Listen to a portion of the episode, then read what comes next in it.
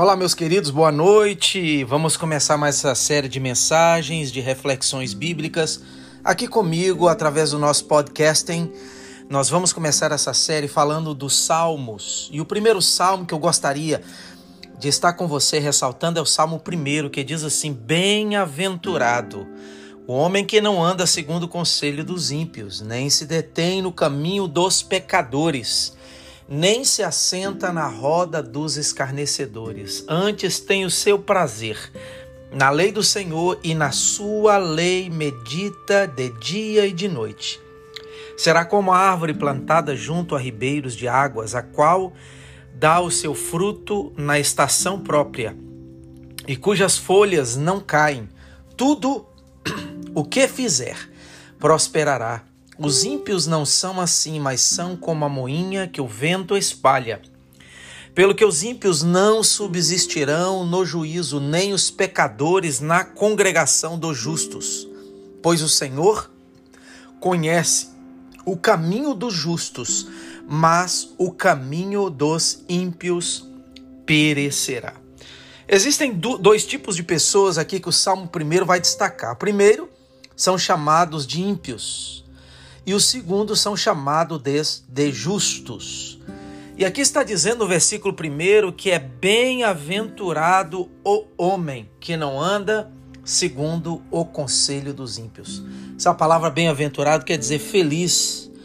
Podemos assim dizer que a palavra bem-aventurado, que nos dá a ideia de felicidade, também nos dá a ideia de satisfação sabedoria ou de um homem sábio. Se você adquire sabedoria, se você está usando a sabedoria, tem a sua mente, a sua consciência dotada de sabedoria, você para para pensar, para decidir e para executar coisas que a sabedoria te fará prosperar, te fará acertar, você vai ver que a sabedoria, que o homem bem-aventurado, que o homem sábio, ele jamais vai andar segundo o conselho dos ímpios. Aliás, é bom nós ressaltarmos que aqui no texto, quando em toda a Bíblia chama pessoas e os qualifica e os coloca na posição de ímpios, é porque eles praticam a impiedade. Impiedade é a prática diária, consecutiva, o prazer que as pessoas têm ou que aquele ser humano tem de pecar, de errar, de quebrar a lei de Deus, de quebrar aliança com o Senhor. Então, estas pessoas são colocadas na posição de ímpios, porque elas estão praticando todos os tipos de atrocidade pecaminosa que distancia ela da santidade, da presença deste Deus, que é um Deus maravilhoso e que está revestido com a sua soberania, com a sua graça e com todas as as suas qualidades maravilhosas que ele tem demonstrado para nós, exercendo bondade, amor, misericórdia, compaixão, exercendo santidade, exercendo uma postura poderosa para abençoar toda a sua criação, inclusive nós, seres humanos. Então, quem pratica a impiedade, ele quebra a obediência que ele deve ter para com Deus. E aqui está dizendo que se o homem ele é sábio, ele é feliz, ele é bem-aventurado, ele jamais vai andar segundo o conselho destas pessoas que quebraram a aliança com Deus. Ter aliança com Deus é entender a intimidade que nós podemos ter com o nosso Criador. Ele nos criou, mas por mais que nós estejamos marcados com o pecado dos nossos ancestrais chamado Adão e Eva, nós podemos reatar esta aliança, essa comunhão com Deus.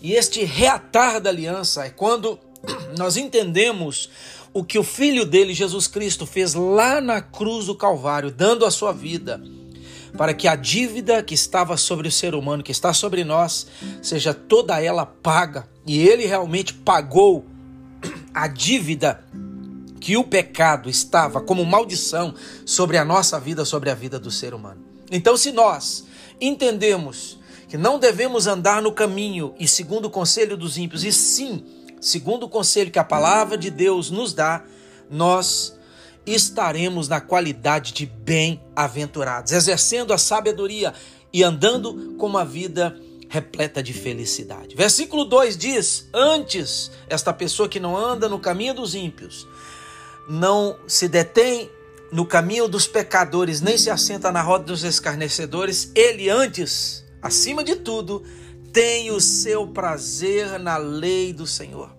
Aliás, a lei de Deus, quando nós olhamos para o Antigo Testamento, olhando para a lei que Deus outrora outorgou a Moisés, nós vamos ver lá no Novo Testamento, quando os religiosos judeus, chamados saduceus, chamados fariseus, doutores da lei, você vai perceber que eles se detêm nas mínimas coisas do cerimonial, nas mínimas coisas da lei do Senhor. Isso é uma carga muito pesada para o ser humano, porque nós não conseguimos é, observar todos os preceitos de liturgia, de apresentação diante de Deus, a maneira pelo qual eram eles vestiam, a maneira pelo qual devia ser feito. Então, se nós nos atarmos ou nos atermos a isso, nós não teremos condição de ter prazer de andar segundo a lei do Senhor. Mas se a lei de Deus ela penetrar em nosso coração, se a palavra de Deus, assim podemos dizer, ela penetrar em nosso coração, ela causar uma mudança de, de dentro para fora, transformando todo o nosso ser, com certeza nós teremos prazer, alegria de obedecermos a lei do Senhor. Porque aqui está dizendo: antes tem o seu prazer na lei do Senhor, e na, nesta lei medita este que é bem-aventurado medita de dia e medita de noite. E aí vai dizer que aquele que não anda segundo o conselho dos ímpios, mas tem o seu prazer na lei do Senhor e nela medita de de, de, de dia e de noite, esta pessoa vai estar sendo uma árvore plantada junto a ribeiros de águas. Nós sabemos muito bem que para qualquer ser vegetal que Deus criou para sobreviver é preciso ter água. A água é o alimento, a água é que entra como seiva, a água que passa pelos galhos, a água que sobe pelo tronco, a água que chega, que alimenta, que é a energia da árvore. E se nós estamos na qualidade de uma árvore, nós vamos perceber que a senha para nós como árvore é estar ao lado aonde tem água. E aonde tem água para nossa vida, o ribeiro de água para a nossa vida como árvore, para a nossa vida como bem-aventurado, se encontra na palavra de Deus. Como a palavra de Deus ela é maravilhosa para nós, ela é tudo para nós. Ela é transformadora, ela traz conhecimento para nós. A palavra de Deus, ela abre os nossos olhos espirituais. Nós não olhamos segundo os olhos humanos, os olhos carnais. Nós olhamos e observamos as coisas segundo os olhos espirituais que Deus quer que nós tenhamos. A palavra de Deus é tudo. A palavra de Deus transforma o nosso exterior. A palavra de Deus, ela nos mostra o caminho, ilumina o nosso caminho. A palavra de Deus, ela aponta para o alvo. A palavra de Deus, para a nossa vida, ela é tudo. A palavra de Deus é que nos traz respostas. A palavra de Deus é que nos traz esperança. A palavra de Deus é que nos é, traz raízes como raízes de fé palavra de Deus é que nos faz crescer com qualidade. A palavra de Deus é que nos mostra que temos que ser humildes diante daqueles que querem ser altivos. A palavra de Deus é tudo. Ela nos ensina sobre casamento, ela nos ensina sobre sermos filhos e educarmos filhos. A palavra de Deus nos ensina a ser fiéis aos nossos negócios. A palavra de Deus nos ensina a ter comunhão com Deus, comunhão com o próximo, perdoar o próximo, amar a quem nos persegue. Palavra de Deus, ela é tudo para nós. É um manual maravilhoso, 66 livros.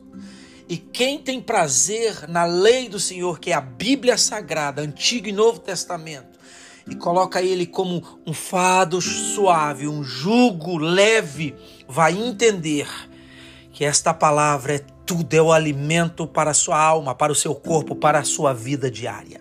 E aqui diz, ainda mais, no versículo 4, já os ímpios, eles não são assim, porque o versículo 3 fala que tudo o que o justo como árvore plantada ao lado de ribeiras, de, de ribeiros de águas, que dá o seu fruto na estação própria, o que vai acontecer com ele? Tudo que ele fizer prosperará. E agora a diferença que há entre o ímpio e o justo se encontra no versículo 4. Os ímpios não são assim, são como a moinha que o vento espalha. Pelo que os ímpios, versículo 5, não subsistirão no juízo, nem os pecadores na congregação dos justos. Pois o Senhor conhece o caminho dos justos. Assim como Deus conhece, versículo 6, o caminho dos justos, ele também conhece o caminho dos ímpios. Aos olhos de Deus, ninguém vai esconder as suas ações, os seus pensamentos, as suas boas ou más intenções. Mas sabe o que é que vai marcar a vida de um ser humano? É guardar a lei do Senhor no seu coração, é ter prazer pela lei do Senhor. Aliás, queridos, contextualizando esta palavra para nós podermos terminar, não adianta nós conhecermos, sabermos de cor a lei de Deus.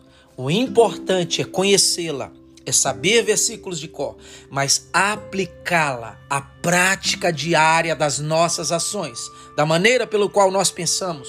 O que vem à nossa mente tem que estar pautado na palavra de Deus. As nossas ações, elas têm que ser iluminada pela luz que procede da palavra de Deus. Se você guardar a palavra de Deus no seu coração e aplicá-la cotidianamente em sua vida, com certeza o seu caminho será marcado pela vontade de Deus. Mas se você não fizer isso, da mesma maneira que Deus conhece o caminho dos justos, ele conhece o caminho dos ímpios. Mas aqui há uma grande diferença. O caminho dos ímpios, ele perecerá. Deus não deixará continuar, Deus não deixará prosseguir o caminho dos ímpios. O caminho do justo prosseguirá, continuará e prosperará pelo ideal pautado na palavra de Deus. Então fica para nós esta palavra maravilhosa, Salmo 1. Há uma diferença entre ímpio e justo. Quem ama e guarda a palavra e quem odeia e não guarda a palavra. Quem ama e guarda a palavra, o caminho dele prospera e prossegue. Quem não ama e não guarda a palavra, o caminho dele será de maldição e será interrompido no meio do percurso e não chegará até o final pelo qual deverá chegar.